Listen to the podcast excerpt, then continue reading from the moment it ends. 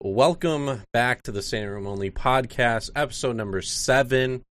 The numbers are starting to rack up. I I feel like every week, uh, it feels like last week was the first week, and we're already on episode number seven, a month and a half through this. It's gone by so fast. And every Tuesday comes up. It feels like a day. Probably because like the weekend hits. My weekend is normally like end of Thursday till Tuesday. So like those those five days just fly by. And then Tuesday hits and we're right back here. Yeah, yeah. My week, I'm always busy Monday through Friday, Saturday and Sunday. Throw that in there too. Um, but yeah, yeah. I'm glad glad we're back. Uh, thank you everybody for joining us. As he said, it's episode seven of the Standing Room Only podcast. Of You- course. You can follow us on Instagram and Twitter at SR Only Pod. Uh, you could follow our personals, the Healy Six, on Twitter and Instagram. Uh, for Goose, it's I Goose with four O's. Don't ask him why, Don't ask why. but you can find him on the, the same social media platforms. We're gonna start off with baseball this week. Like always, we go baseball, football, basketball. If you're only here for a certain segment, you'll get used to like skipping through stuff and getting general idea.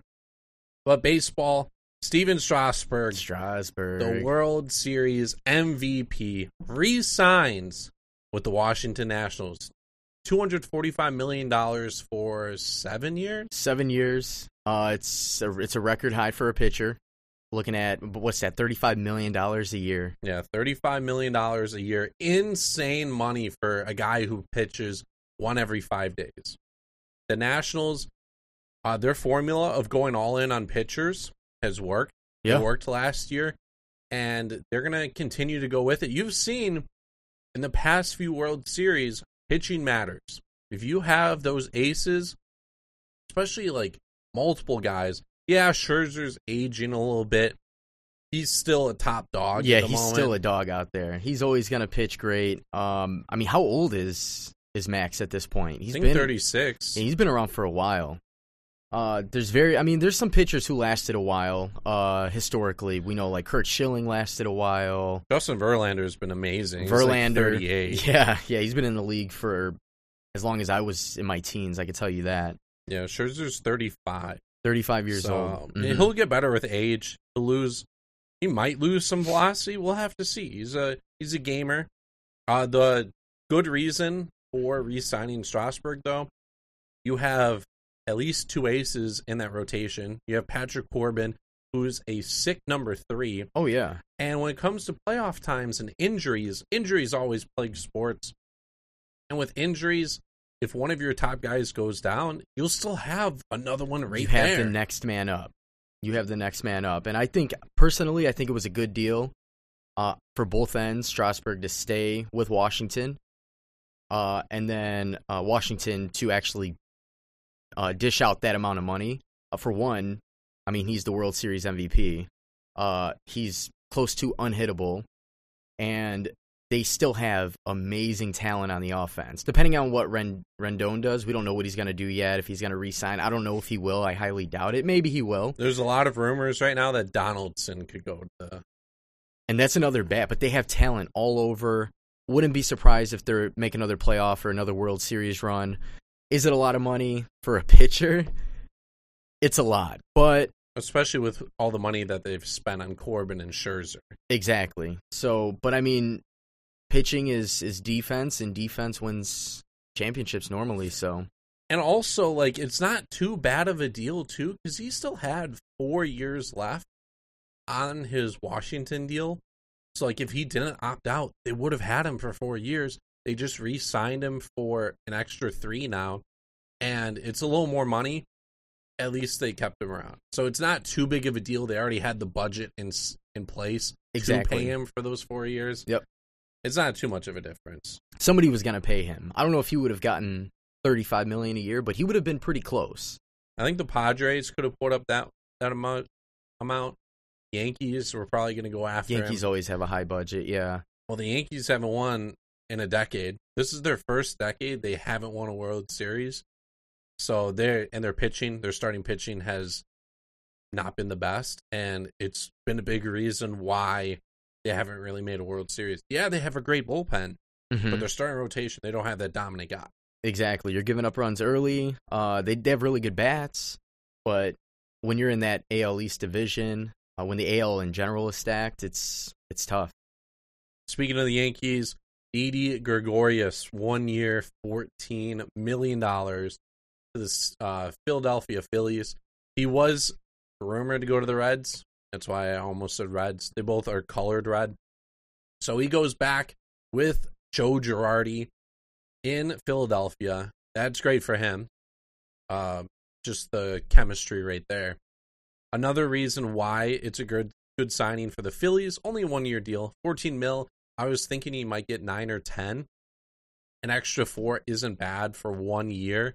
You're gonna have extra money like that doesn't get spent anyway. So the four years right there. Also, if you guys don't know, I think 92 homers of Didi Gregorius have been pulled in uh, in his career. Mm-hmm. He played at that short porch Yankee Stadium, and that helped out a lot.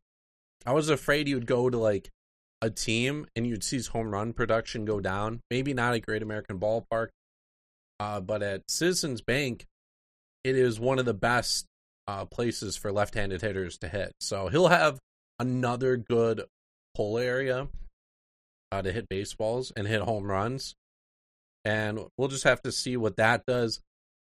Jean Segura was their free agent. He had a disappointing year, or uh, he was their shortstop, not free Correct. agent. He was their shortstop. I don't see them moving him around the infield. Maybe he could move to second base if they don't find a deal for him. I think they move him though, because he still has a couple years of team control, and they might they might get like a better bullpen arm or something of that.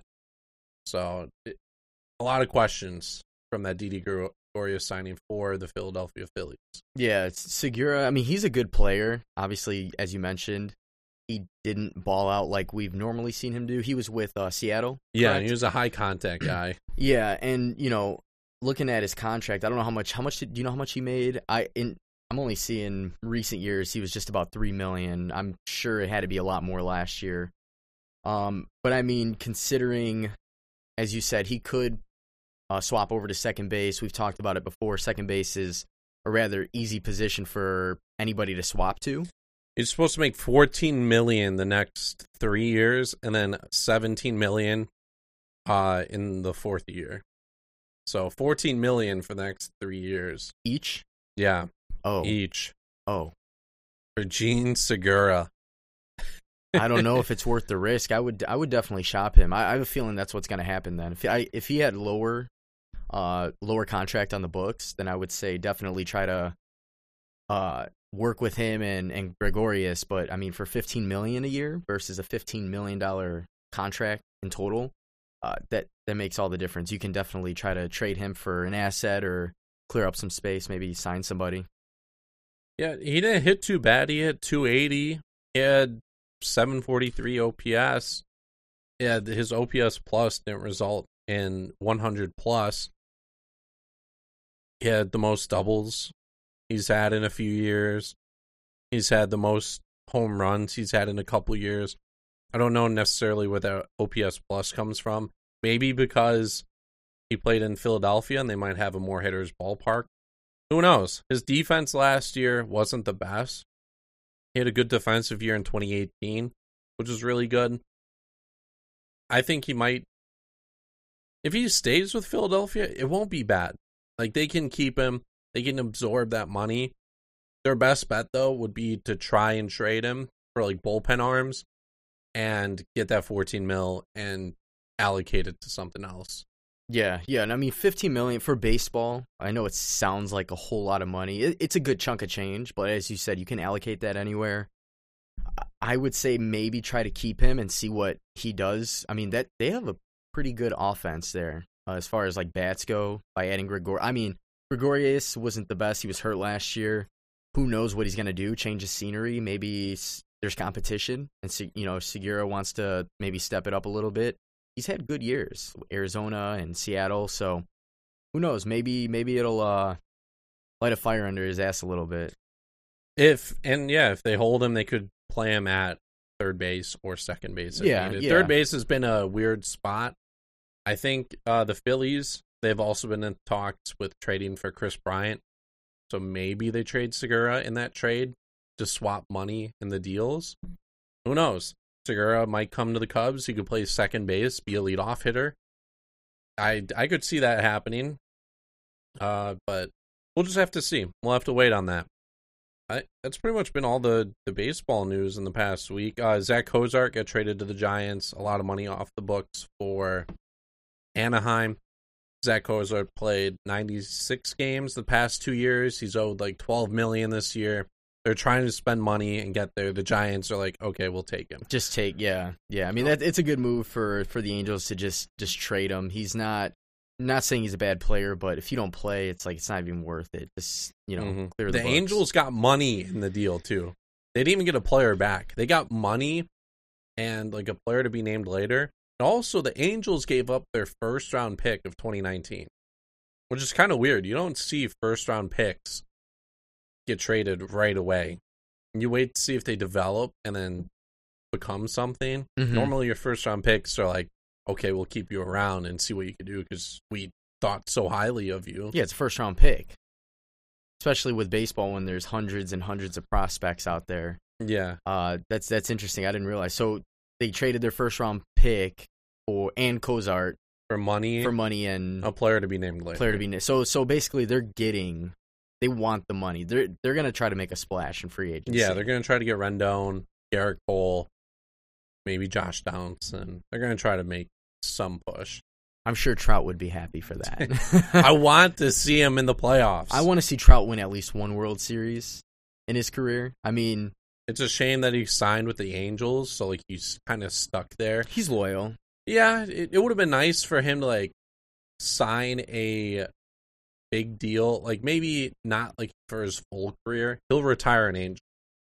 It would have been nice to either see him sign a long term deal, but he would have been done early enough to maybe like at tail end of his career he could just sign with a contender, or maybe just not sign that extension and then he becomes a free agent and signs with a good team right then and there who's in uh contention for the World Series. Yeah, but that extension they gave him, that was right after was it Machado or Harper signed and then they gave Trout the extension is to say just like screw everybody like this is- Harper signed, Machado signed, and okay, then Trout. And then Trout. Because Yeah. Machado was waiting to see what Harper got. Yeah, that was that was a weird free age. I'm glad that that all's over now. So, but, but yeah, I think that's pretty much it for um for the MLB. So Yeah. we had a couple signings. It's been interesting so far. I'm sure next week we'll have something. I'm glad that we're able to talk about baseball every week. I'm glad with baseball being my favorite sport and being able to talk about it, I'm glad that I get to talk about it for at least a few minutes every time. Mm-hmm. Uh, the last bit of news, somewhat MLB related. It's MLB, MLB tweeted about it. If you guys play video games, MLB The Show starting in 2021 will be available on pretty much any console. All platforms. Nintendo tweeted about it, Xbox tweeted about it, and it'll be awesome. As a guy who plays MLB The Show and promotes MLB The Show videos, it's going to be good for me. The community will grow, and as baseball fans, like that game should grow the popularity of the game in general. Because a lot of kids growing up, they'll play the baseball game or they'll play sports games, and that's how they get invested in the sports. With baseball only being on one console, not looking too great. And uh, now with it being available on every single console, uh, kids will grow up being able to play a baseball game, a good one. Yeah, I know for me growing up, there was always options. And MLB The Show, I never really got to dip into, uh, only because it was so limited to the PlayStation console. And I've considered multiple times getting it, but it, there was just never enough convincing to get the console just for the one game. And then I, Yeah. I don't game as much. To spend like four hundred dollars. yeah, it's just not worth it. And I don't game really anymore, but but that is that's huge news. I'm I'm glad because I mean for for a while when I was still gaming, I was like, man, I you know I was an Xbox guy. I'd go online, whatever it may be, but uh, never had an MLB game. I was stuck playing Madden, and you know how Madden goes. 2K, 2K is my is my game. But uh, but yeah, so that's pretty much it for um the MLB. Let's move on over to the NFL. Um, it's a few different headlines. I think we can start right now with the Patriots losing. Um, there's a couple. The Patriots are in the news, obviously, for their potential cheating scandal. Um, did they cheat? Did they not? I think it's kind of weird that there was footage that was confiscated uh, from a Patriots staffer who was at the Bengals and Browns game, um, who was apparently recording. Um, they were shooting footage for uh, background footage for a video feature about the day-to-day work of their advanced scouting department. Um, at, very weird at at a Bengals game, not a Patriots game. Which I get it. They're scouting. That's I'm sure they had this fallback. Like, hey, if you get caught, say this. Mm-hmm. Um, it's just weird that Patriots every few years are always, you know, they're always scheming. Always, yeah, they're up to up to no good. Uh, ironically, they're facing the Bengals next week. Uh, I don't. It's just kind of weird that they would, if they're gonna cheat, or if they've been doing it all year and now finally somebody caught them. But for for the Bengals, I don't think they need it. No. I think their defense alone is going to put up more yards and points than the Bengals offense. so, um, but besides that, it is kind of weird. Um, Patriots lost another game. Uh, I don't want to say another like they've lost a lot, but they lost to the Chiefs in a pretty good matchup. Yeah, two losses in a row. Two losses in a row. The first time that a quarterback 25 and under beat the Patriots in Foxborough under oh. under Bill Belichick and Tom Brady. Oh, I didn't know that. That's a good stat to know. Um, wow. Well, to add on top of that, um, the Patriots have three losses. Uh, I think I texted you earlier. I was like, "Holy shit! Look at this." Um, their three losses are to all AFC division leaders: the Ravens, the Texans, and now the Chiefs which isn't good because you're going to face those teams in the playoffs. Exactly. Uh, I always, I don't want to say I always said, you know, was it the Patriots are that good or was it that their schedule was that easy? And I feel like there's definitely a mix. Like their defense, I don't want to take anything away from that amazing defense, but their offense is struggling right now. Uh, they miss Gronkowski. Um, and they have like no wide receivers. They have, um, I almost said Wes Welker. they have Julian Edelman, who's good when there's other major targets on the field. Like Edelman's gonna grab his little five yard catches. Not really a That's deep not threat. Enough. It's not enough. Eventually, I wouldn't be surprised if he gets hurt because they're gonna keep forcing balls to him. James White has to get utilized a lot now. I haven't heard his name in a while, and he, normally you hear him catch like passes and dump offs. Yeah, he's usually big in um, playoff games. Uh, a couple weeks ago, he had a huge game. I only know this because he's on my fantasy team, uh, which I made it to the next round in two leagues. Uh, wish me luck. Um, but yeah, so James White, uh, Sony Michel isn't running the ball that well. I don't even think he's that good, or maybe no. it's just their team. But Brady needs some targets. Um, they they said they will not go back after Antonio Brown, which I don't blame them. I'm sure Antonio Brown may just say, "Hey, I would do it," because I mean, it's more money for him.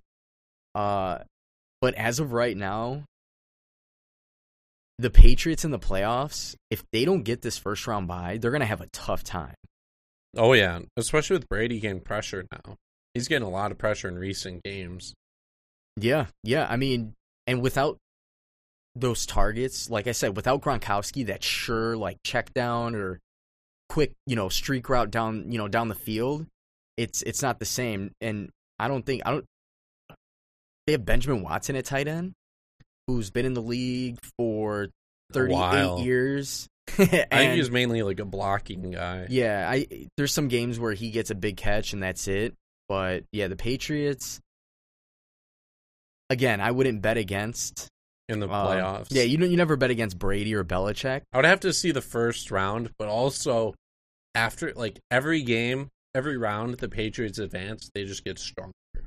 They do. They're I mean they're a very good playoff. They know how to manage. They're really good at clock time management. They're very good at moving the ball and not making mistakes. Yeah, four to, they play the game, the four to five yard game on offense, so they're always playing for the first down. It's like small ball in baseball, right?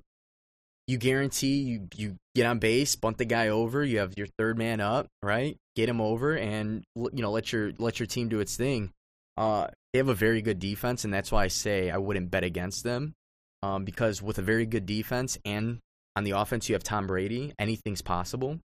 Um, it's just tough. They do have Cincinnati in the next game, which should be a win, but then they have Buffalo.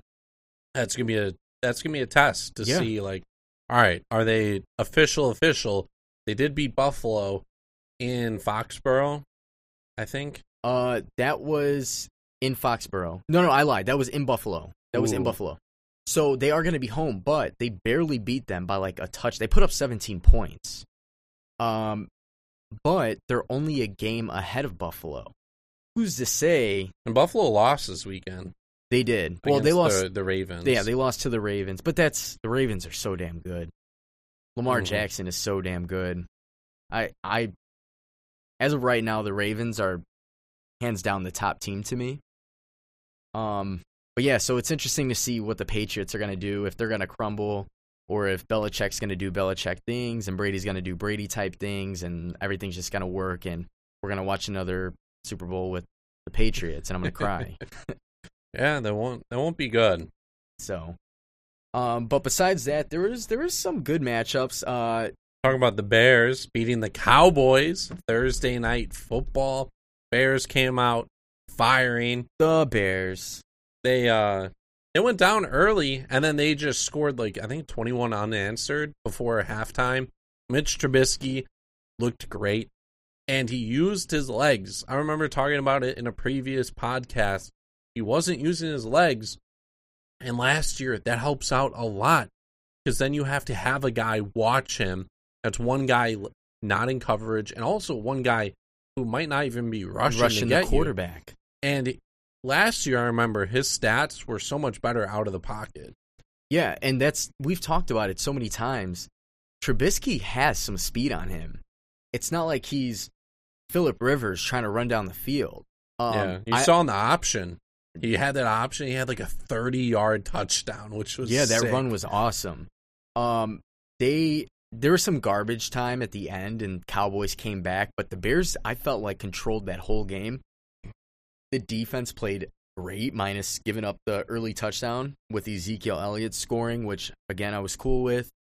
I have Zeke on my fantasy team, but you know I've always said Trubisky. As soon as he's allowed to just do whatever he wants to do as far as scramble out of the pocket, we're going to see better results. I mean, it's one thing to force a guy who isn't the well, he sucks in the pocket. When you force a guy to stay in the pocket who's not that great of a pocket passer, who has to focus more on that, you're going to see bad results. Now he's taking the ball and he's scrambling out, and I, I I'm pretty sure I heard somewhere that there were some plays where it wasn't even designed for him to scramble out, but he took off out of the pocket and made some great throws on the run. He's playing mindless. That's where Trubisky is going to excel, and that's going to open up a plethora of options for this offense.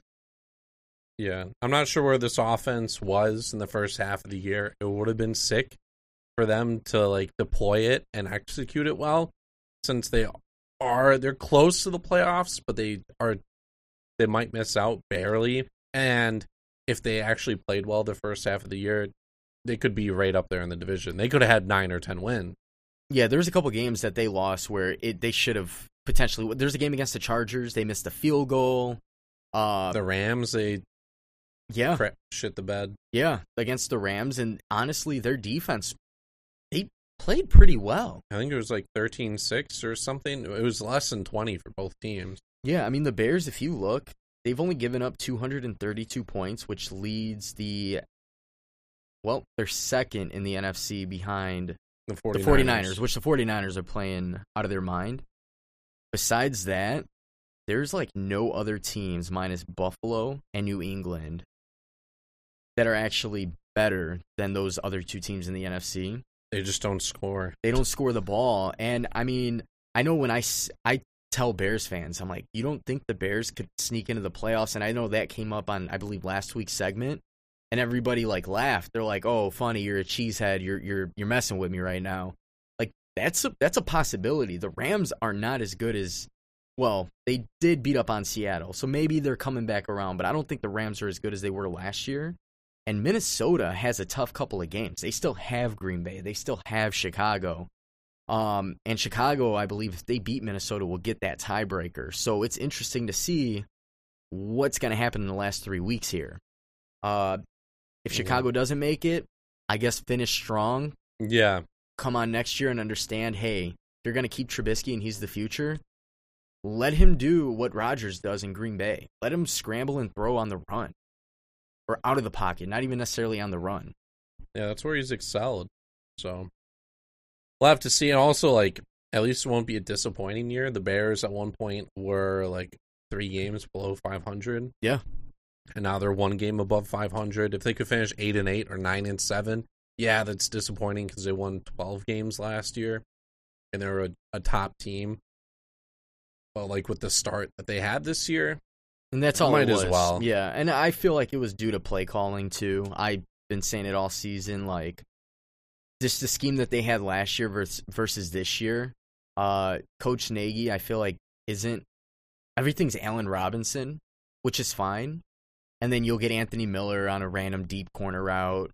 Good. They did not get that run game going at all. And it doesn't help that you force your quarterback to stick in the pocket and then, oh, you want to run okay, you can run up the gut, you can run a draw here and there, but it's like teams know exactly what you're doing. yeah. And Mitch like got those extra yards for the Bears and kept drives alive. And it keeps the defense on their heels. They don't know what he's going to do. You know what I'm saying? And that's going to Yeah. open up, like you said, you're going to run, uh, uh, you know, the defense, you're going to take a man off. You're going to run a quarterback spy or a contain, whatever you want to call it. Now you're running an end because you know Trubisky's kind of fast. So you're going to have an end or an outside linebacker, maybe a, you know, a, a middle linebacker watching him. Well, he's going to scramble out of the pocket. Somebody's going to follow him. Middle of the field's open. Yeah. He'll free up a lot. So we'll have to see what they do the last couple of weeks. Uh, Cowboys and Eagles are now tied for the division lead, six and seven. that's that's awesome to see. Possibly the second ever uh, below 500 team to make the playoffs. Both the Seahawks and the Rams a long time ago were seven and nine, and the Seahawks ended up making the playoffs. They won the division. But we all know how that game went. It was the earthquake. Marshawn Lynch's amazing run. What do they call it? Can we say it on the air? His run? No, I don't think we can say it. Anyways, that, I remember that because he uh, that was against the Saints. Yeah. yeah, and he had his run, jumped into the end zone, The nut cuffed the- grab. the, nut grab run. We'll call it the nut grab run. Um, that was man, I remember that like it was yesterday. That was crazy, but but yeah, it, it it's weird to see. Uh, easily one of the worst divisions I've ever seen. They have a combined. I was just adding it up. Twenty three wins on the season. Um, I don't think there they don't have 23 wins. No, no, well, They have uh 17. for their division, Yeah. 17 wins. My math is completely off right now, but you are right. Uh, 17 wins. Horrible.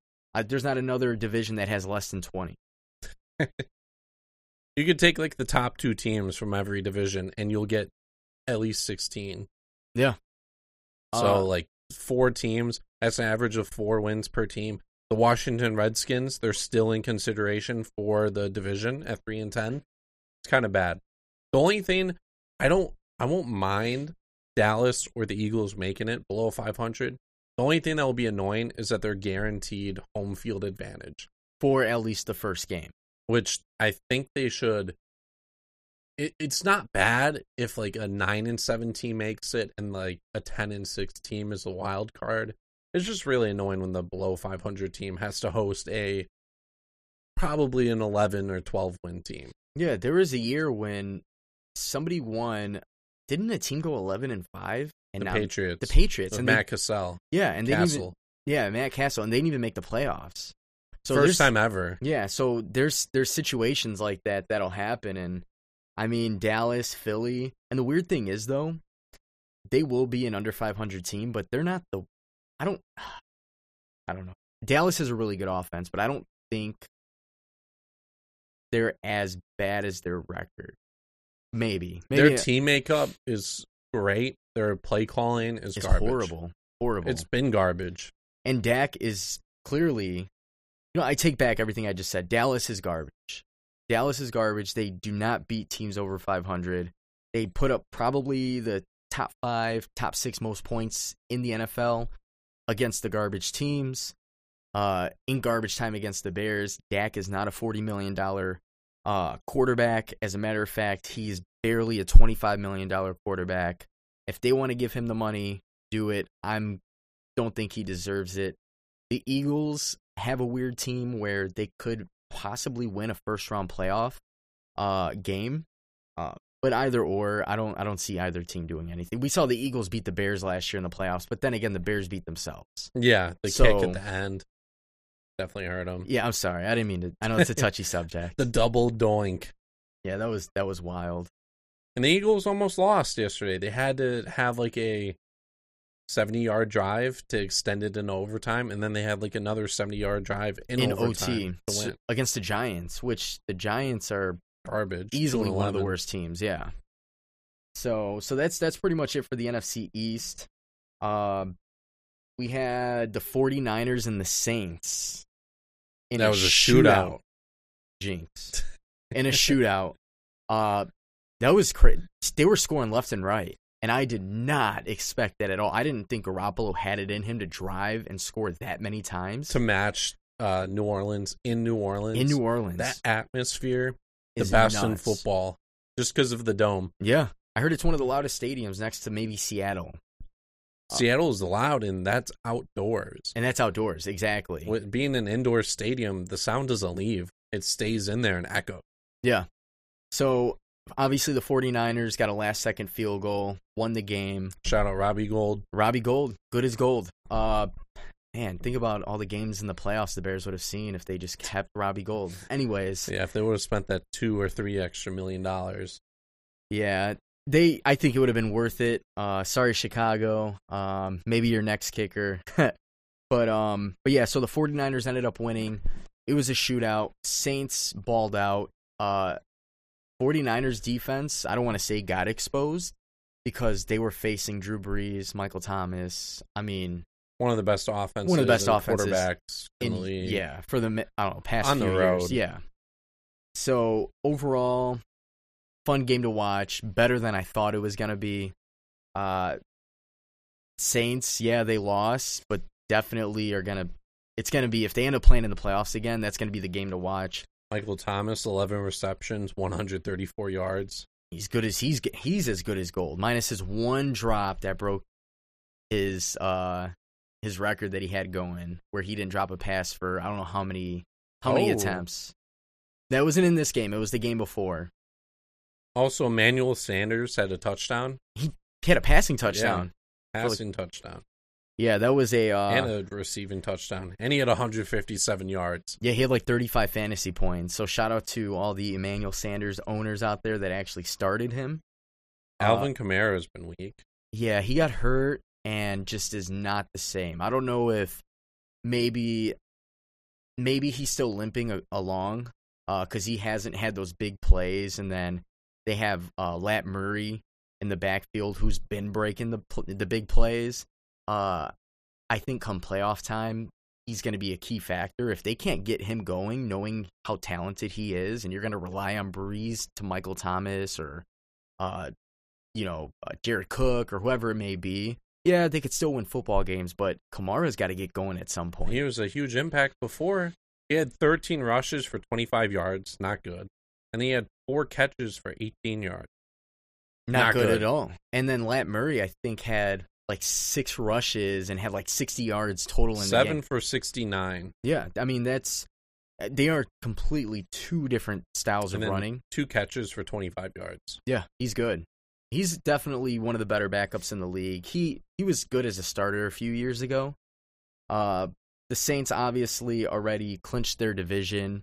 Uh, that division was kind of on the weaker side than what I thought it would be. It's it's weird Mhm. seeing Tampa second It would have been nice for home field advantage, though.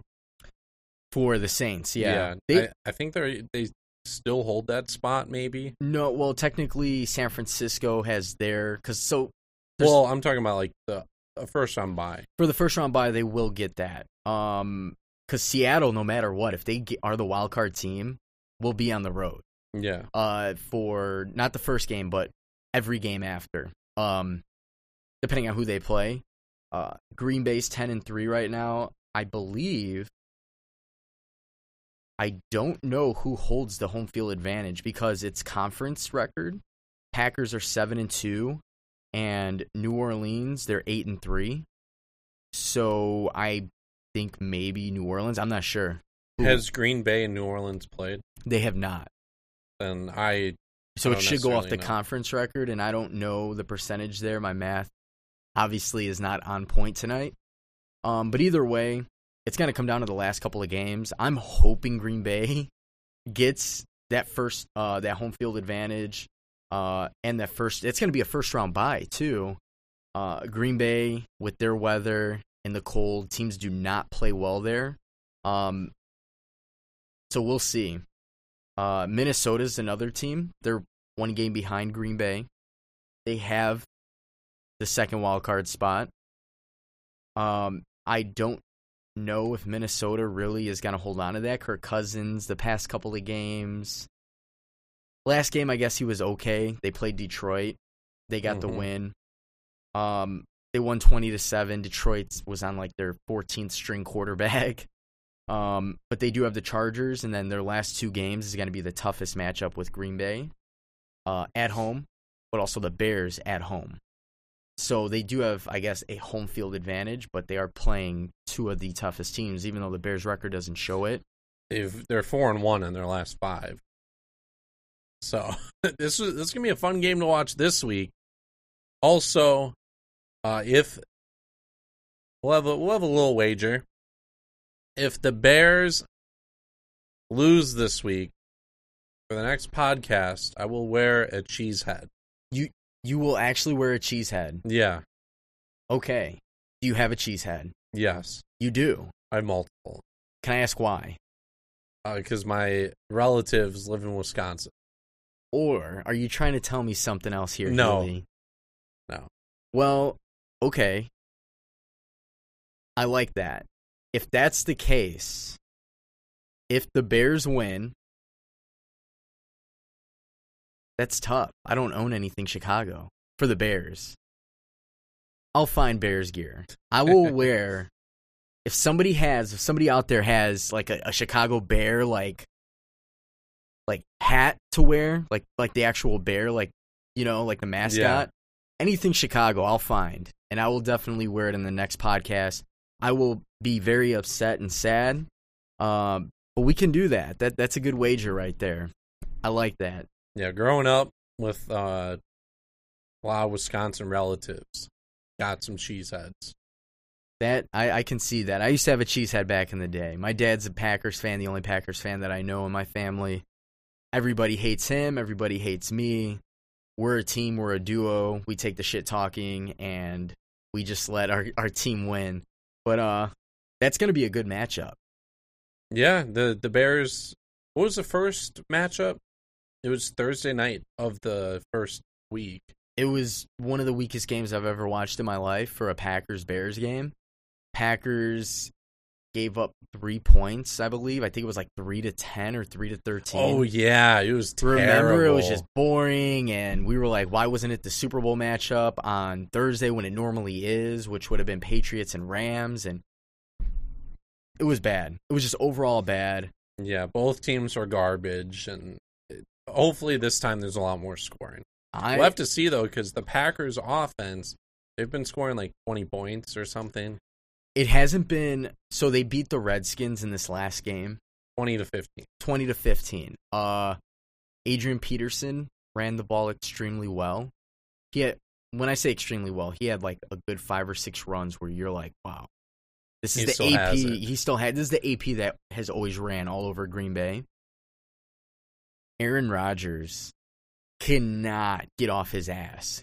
He is constantly being rushed. He's constantly being hit. And it won't be any different this week. It will not be any different. Uh, Khalil Mack, I have nightmares of. Uh, we all are aware that Aaron Rodgers is fragile at times, especially against Chicago. So that's what that's what I'm worried about. If we can get some protection for Aaron Rodgers, whether if it's an extra second in the pocket, it's going to be a huge game. Fuller's been playing out of his mind with Chicago. Uh, I'm I'm pretty sure he's going to be the, the man guarding uh, Adams. Adams, I mean, he's normally unstoppable, so we'll see him and Aaron Jones. I mean, Mhm. you, it's a good running receiver combo. And luckily for the Packers, uh, the linebackers for the Bears, Smith is out for the year. Danny Trevathan broke his arm, so the the middle linebacker position very weak for the Bears. We'll have to see how that pans out. Yeah, yeah, those injuries definitely, but they they've had uh, a couple guys step in, and they they just have a really good defensive scheme. Uh, it's gonna be a good game. Um, do you, do you know what the uh the spread is on that game by chance? No, I don't. Wonder what the spread is. Let's take a quick look at that. So we have Chicago in Chicago against Green Bay, It's in Green Bay. or I'm sorry, in Green Bay. Chicago played home. Um, let's see. Tickets are cheap. They are. I do not see a spread right now.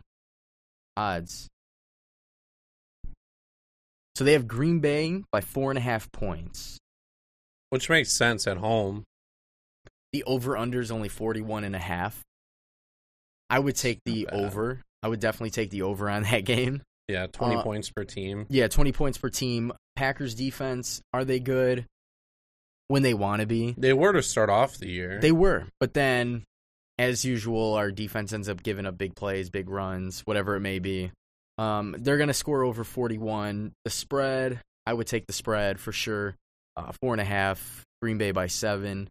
Um, Bears need this. Bears lose, they're out at this it's point. a must win for both teams. Yeah. They're both playing. They both have a purpose. Uh, with the Rams' potential to lose, uh, it'd be interesting to see. I think they'll wrap up NFL news for the most part. As always, Lamar Jackson is the MVP. He'll end up being the MVP for the year.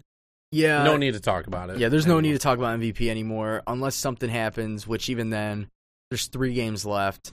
He's got 40 more ankles to break. To all the Deshaun Watson fans, I apologize. It is not in the books for him to win MVP. Even Same with Russell Wilson. Russell Wilson had an amazing, amazing year. Um, it's just the things Lamar Jackson's doing. And the Ravens are playing well too. That, Exactly. Which helps out a lot. Yeah. So, but yeah, I think let's transition over to the NBA. And we're going to start off. Uh, we went to the Bulls game yesterday. Bulls versus Raptors. First game I've seen, first full game I've seen all year. First Bulls game I've attended in like a year. It was great. It was fun to watch. Uh, but Yeah, a lot of Bulls struggles. Yeah, it was my first Bulls game of the year as well. Uh, it might be my last Bulls game of the year. Um, I there was a lot of takeaways from that game.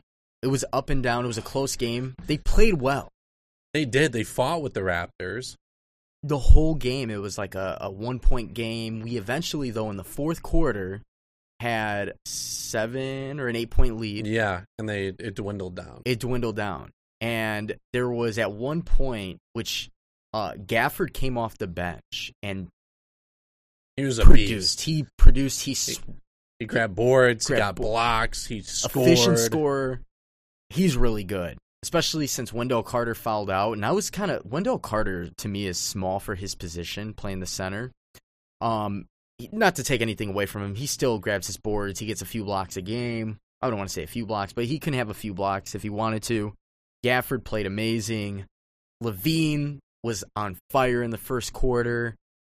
He had like 17 points, and I was like, wow, we're about to see another big game from LaVine. He's about to top his performance from a couple weeks ago. And he took a shit. 17 points in the first quarter, three points the remainder of the game. The remainder of the game. I thought I I told you after the first quarter, I'm like he could score 50 points. We could be seeing a 50 point game, and he didn't. He was quiet the remainder of the game. Yeah, and, Super unfortunate. and it wasn't, you know, it, it just got sloppy at times with this team. They Everybody shot, was just shooting. yeah, they shot like 25 percent for three, and they shot 53s. You got to make at least like 30%. Yeah, you got to give it at least 30%. I Toronto did not shoot the ball well at all either. No. So that kept them in the game. Um, they ended up getting free throws, which helped them out a lot. Yeah, the free throws, but I think I'm not saying it's a deciding factor in the game, but when it was a, a six or a seven point lead in the fourth quarter with I think like five minutes left, Thaddeus Young had a foul called on him, which I think definitely it was three. It might have been three and it minutes. gave up the lead. Yeah, well, it it inched them closer. It was like a six six or a five point game, and he got uh, it was the free throws and the technical foul. As a veteran, knowing it's a six or a five point game, at that point, you don't argue a call. Yeah. Especially, I mean, he blatantly like gave a hand gesture to the ref and then was just jaw japping at him, and it's it's like, dude, you, you've been in the league for this long, and you know any win matters. And it was just, I don't know. I think it was an error on his part because after that, Valentine had like a, a possession where he shot four threes, and we got offensive rebound after offense, offensive rebound, heat check after heat check, and he, He just did missed and missed, and, Yeah. and th- that's on Boylen. At Yeah. some point, that's on Boylen. Yeah. Valentine had to come out at some point. Yeah, and don't get me wrong, he he was hot for a good minute. And but like you couldn't rely on that the rest of the game. He's never been reliable, and I think for Boylen to sit there and I don't know, it's just his whole Especially when LaVine and Markkanen were on the bench. yeah they were on the bench almost the whole fourth quarter, and then you put LaVine in with two minutes left and expect him to catch to get hot. No, you don't do that. You you you're gonna put him in maybe seven minutes left in the fourth quarter. Yeah, I think it was like under five, which is still very close to the end of the game. Yeah, but he couldn't even get hot because there were so many uh, dead balls, fouls, and timeouts, and The tempo changed up. Yeah. Not not looking too great. With Thaddeus Young, that he gave up that extra point, and they a lost by free point, and they lost by they one lost point. by one point. I'm not gonna say that's the deciding factor, but like towards the end of the game, that free point mattered. We said that to, as soon as he hit that, uh, he got called for the technical. We were like, dude, that makes a huge difference in this game. Every point matters when it's winding down, uh, especially when Boylen's the coach and they they have talent. hmm Their record doesn't speak for the talent at all.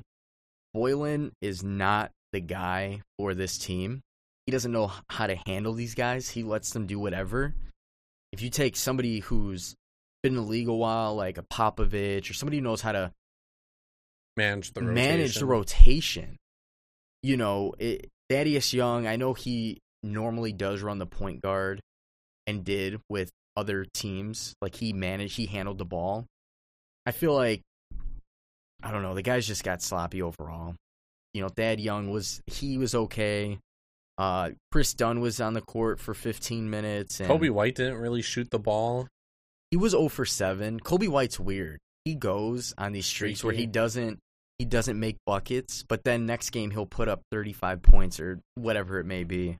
Uh so Daniel Gafford definitely the most efficient. He was plus 14. He had 14 points in 19 minutes with 3 blocks. There was a block that I'm pretty sure went to the second row. He was like 15 feet in the air. It, what it seemed oh, it was hang time. That kid is fun to watch. Yeah. Um, but yeah, overall, I mean, it it was a tough loss.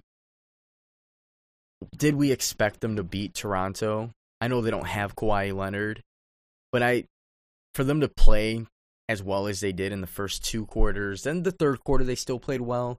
That fourth quarter, as they are notorious for, they just shit the bed, and I mean that's that's the story of their season so far. They have not played well in the fourth quarter. Markkanen isn't balling out like he was last year. I, I feel like he was more consistent from from three, and He's more of like a top scorer for the team now. He He's like kind of like on the side. He isn't as dominant as what he seemed. yeah, and I, I don't I don't know. They just don't have that team. There's guys, you know, there's teams out there where you have those two or three guys That you depend on. game. Exactly. And with the Bulls, you're like, let's see who can have the hot hand today. Like I said, maybe they're doing this to see who will be the future of the Bulls. So, yeah, LaVine's going to shoot 20 times. Of course, he's getting paid the most money. But then everybody else falls into play. Um, Denzel Valentine shot 11 times. He played well. He hit five of 11, but five of those buckets, I'm pretty sure, were all in like a five minute span. Yeah. And after that, it was nothing. He had a couple of, he had one turnover that was just really stupid. Didn't know what he was doing with the ball. Um, it was just, it was tough. It was tough. Yeah. Quick shout out to King of the Fourth Quarter for the tickets as well. Uh, he was unable to go to the game, so we were able to go instead. Uh, quick statistic though from Mark Strotman. Stroutman. He tweeted out the eight and seventeen Bulls have a one point four percent chance of making the postseason, and have the conference's most difficult schedule remaining, and the fourth most difficult remaining schedule in the NBA. The Bulls have played the sixth easiest schedule to date. The five teams that have played an easier schedule so far are 10 and 14, 13 and 10, 17 and 7, 15 and 9, and 16 and 7. With a 601 winning percentage, the Bulls have a 320. That's not good. That's not good at all. You had to take advantage of this early schedule, and now they're they have one of the hardest schedules in the NBA. Doesn't look like they're making it, and that 1.6 percent chance not looking great. The Nationals at one point had a 1 point something percent chance of making the playoffs. They won the World Series. Maybe the same way. it's a completely different sport. I would bet on them to make the playoffs only because I'm sure $20 gets you a lot of money for that line. But it's a completely different sport. They they don't have it. It's We've seen the team, and yeah, It's- with the way the Bucks are happening. playing in the East and Bucks you know, have won 15 in a row. They're 21 and three, same record as the Lakers. Lakers didn't lose last week, which they normally lose once a week for the podcast. yeah, they're they're unbelievable. I think Anthony Davis had a 50 point game and then he ended up having another huge game. Uh, do you think we are going to see somebody beat the Golden State Warriors 73 and 9 record this year? No. The Lakers, they still have they can only lose 5 more times. They need 50 more wins though. I I don't see it. The Warriors were playing uh better basketball in a sense like they were playing a different era of basketball compared to everyone else. Everybody else. They were shooting the three.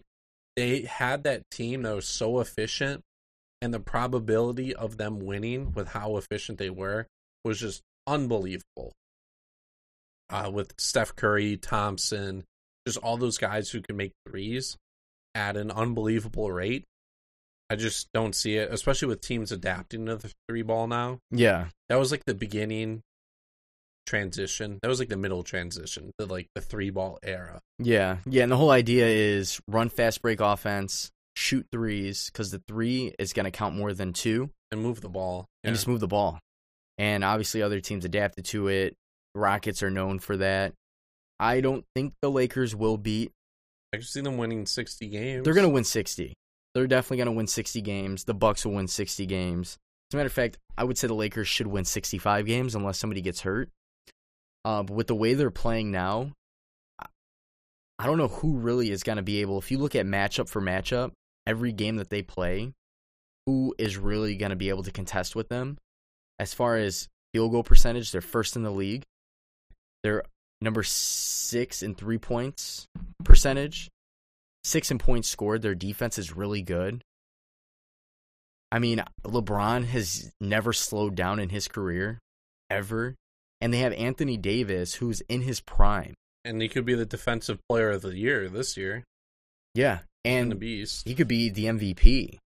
I mean, Anthony Davis, with LeBron even, is putting up crazy numbers, crazy statistics. He had, against the Timberwolves, he put up, in 39 minutes, he shot 20 of 29. He had 50 points, seven rebounds, six assists, four steals. Pretty efficient.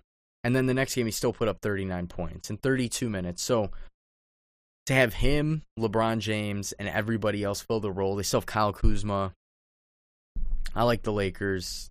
AD definitely, as of right now, is leading the MVP race next to maybe Luka. Luka Doncic's been balling out pretty well.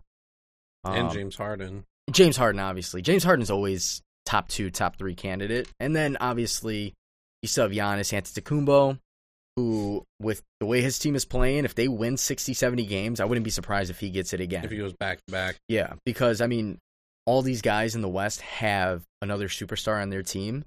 Giannis does not. Even though he's in the East, it's still tough to do what he's doing. Mm-hmm. Um, in other news, with the NBA, we have Kevin Love being shopped currently. Um, his preference for a team is the Trailblazers. It would fit. It would fit perfectly. He's like an outside shooter. They play like the jump shot game. They don't necessarily drive. They're in a need of a big man. Yeah.